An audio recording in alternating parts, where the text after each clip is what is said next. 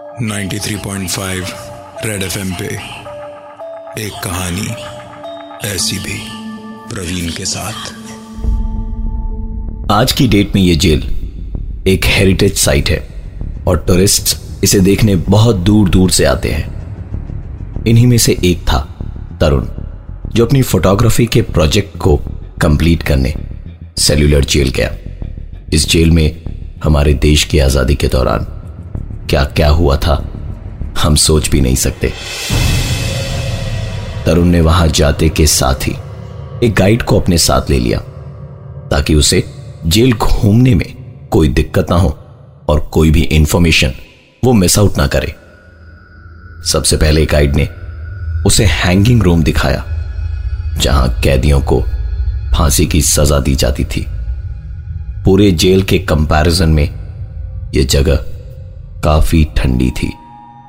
तरुण ने वहाँ बहुत सारी फोटोग्राफ्स क्लिक करी और उसके बाद वहाँ से निकल ही रहा था कि पीछे से एक आवाज़ आई। पीछे पलटा तो उसे हवा में उड़ती हुई सरा सी धूल दिखाई दी। इसके बाद गाइड तरुण को ले गया टॉर्चर रूम जहाँ उस जमाने के टॉर्चर को, आज के लोगों को समझाने के लिए पुतले रखे हुए थे। तरुण को इस कमरे में सड़ी हुई महक आ रही थी। इसलिए उसने तुरंत पिक्चर्स क्लिक करी और गाइड से पूछा कि यह महक कैसी है? गाइड ने कहा पता नहीं सर, चलिए इस कमरे से बाहर चलते हैं। जैसे ही उन्होंने कमरे से बाहर कदम रखा, तरुण ने एक आवाज़ सुनी। जो गाइड को सुनाई ही नहीं दी। टॉर्चर रूम के बाद गाइड ने उसे सेल्यूलर जेल का ग्राउंड दिखाया। चिलचिलाती धूप में यह खाली मैदान रेगिस्तान जैसा बेजान लग रहा था।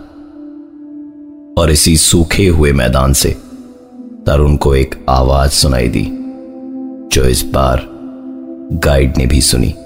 यह आवाज़ ऐसी थी, मानो कई लोगों को बेड़ियों में जकड़ कर रखा गया हो और वो मैदान में काम कर रहे हो।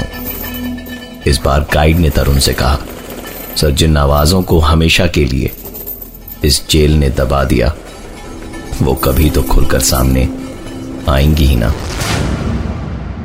तरुण उसकी बात कुछ समझ नहीं पाया। सवाल पूछने के लिए उसने अपना मुँह खोला कि गाइड ने कहा, चलिए आपको कैदियों के कमरे में ले चलता हूँ। यह कैदियों का कमरा एक काल कोठरी थी, जहाँ सिर्फ़ अंधेरा ही अंधेरा था। और रोशनी और सांस लेने के लिए इस काल कोठरी की छत पर एक छोटा सा छेद बना हुआ था। यह कमरा भी फांसी वाले कमरे की तरह ठंडा था और यहाँ भी सुनाई दे रही थी। एक आवाज़ जैसे कोई दीवार को खोरच रहा हो। तरुण ने फ्लैश ऑन करके इस कमरे में भी फोटोग्राफ्स खींची और एक आखिरी तस्वीर के रूप में उसने उस गाइड के साथ अपनी एक सेल्फी खींची। होटल आकर तरुण फ्रेश हुआ और डिनर करके उसने कैमरे के एसडी कार्ड से सारी फोटोग्राफ्स अपने लैपटॉप में ट्रांसफ़र करी। तरुण के क्लिक किए हुए फोटोग्राफ्स एक अलग ही कहानी बयान कर रहे थे।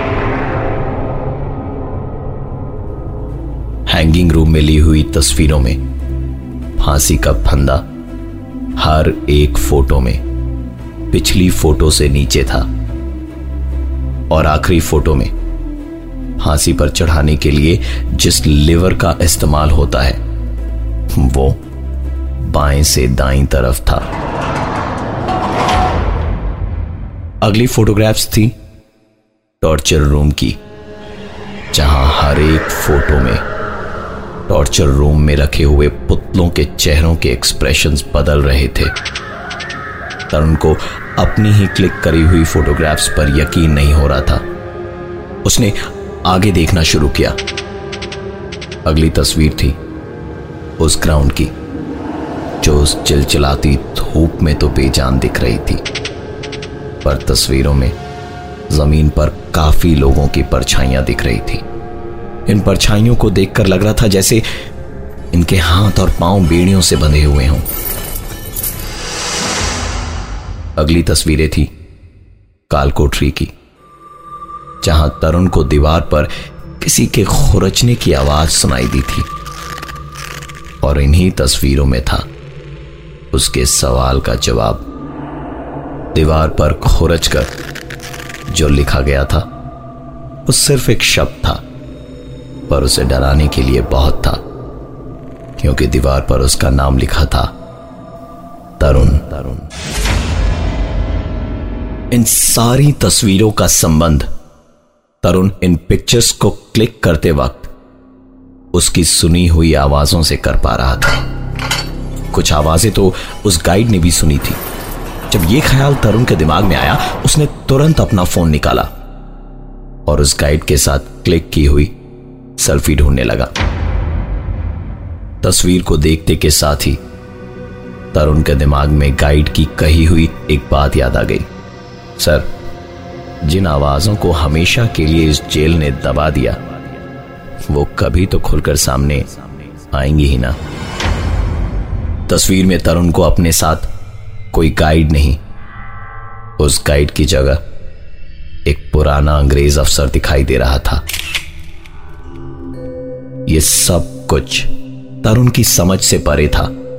वो अपने इन सारे सवालों का जवाब ढूंढना तो चाहता था, पर उसके लिए उसे रात भर इंतज़ार करना पड़ेगा, क्योंकि जेल अब सुबह ही खुलेगी। इतना सब कुछ देखने के बाद तरुण की नींद उड़ गई थी। इसलिए उसने नींद की गोली ली और सोने चला गया।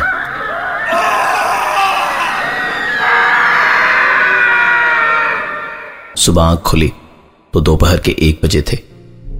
अजीब सी जलन उसके पूरे शरीर में हो रही थी। आईने में जाकर देखा तो गर्दन, हाथ और पीठ चारों तरफ़ रैशेस थे और शरीर में दर्द भी था।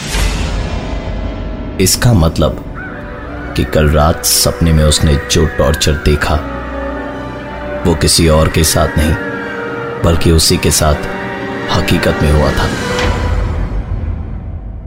तरुण के लिए। इससे भी ज़्यादा ज़रूरी था अपने साथ हुए हादसों का जवाब ढूंढना। दिन मंगलवार का था और सेलुलर जेल पहुँचते पहुँचते दोपहर के तीन बज चुके थे। जिस गाइड की तलाश उसे थी, वो इस बार उसे कहीं नज़र नहीं आया। जेल का हर एक कोना उसने अच्छे से देख रखा था, इसलिए इस बार अकेला ही अंदर चला गया। सबसे पहले उसने रुक किया टॉर्चर रूम का। जो अजीब सी महक इस कमरे में कल थी, वो आज नहीं थी। कमरे में उसके साथ चार पाँच लोग और भी थे। तरुण घूर घूर के सारे पुतलों को देख रहा था कि तभी उसे ऐसा लगा मानो दरवाज़ा बंद हुआ और शुरू हुई कमरे में लोगों की दर्द से चीखने की आवाज़ें। उसे ऐसा लग रहा था मानो कैदियों को उसके सामने मारा जा रहा हो। उनकी आँखों में शराब डाली जा रही हो उन्हें तड़पाने के लिए।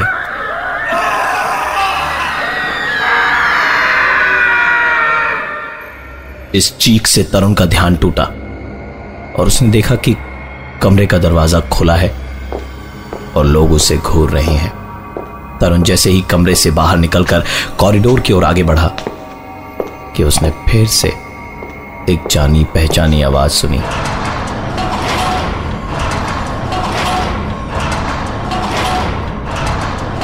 इस आवाज़ को सुनकर वो पलटा ही था कि उसकी नज़र ज़मीन पर पड़ी एक प्लेट पर गई, जो अपने आप सरक कर कालकोठरी के दरवाजे के नीचे से अंदर की ओर चली गई।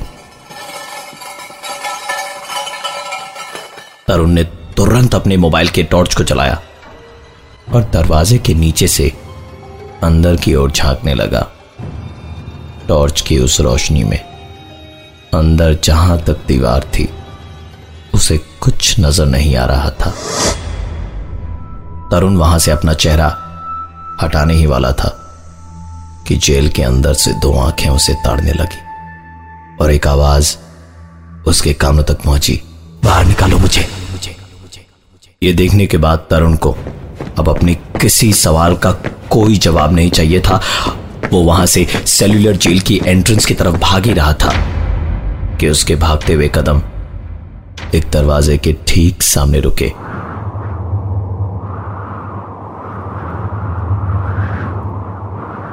इस वक्त तरुण हैंगिंग रूम के ठीक बाहर खड़ा था और तेज हवा के साथ किसी के ज़मीन पर गिरने की आवाज़ आई। तरुण ने हिम्मत कर उस दरवाजे के अंदर कदम रखा। तो अब तक आ रही आवाज़ गायब हो चुकी थी।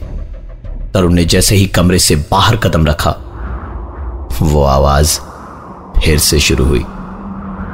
और इस बार उसने कमरे के अंदर वापस कदम रखा तो आवाज़ें बहुत ज़ोर पकड़ चुकी थी। इन्हीं आवाजों के बीच एक आवाज़ और हुई। ऐसा लगा जैसे उसके पैरों के ठीक सामने कोई गिरा हो।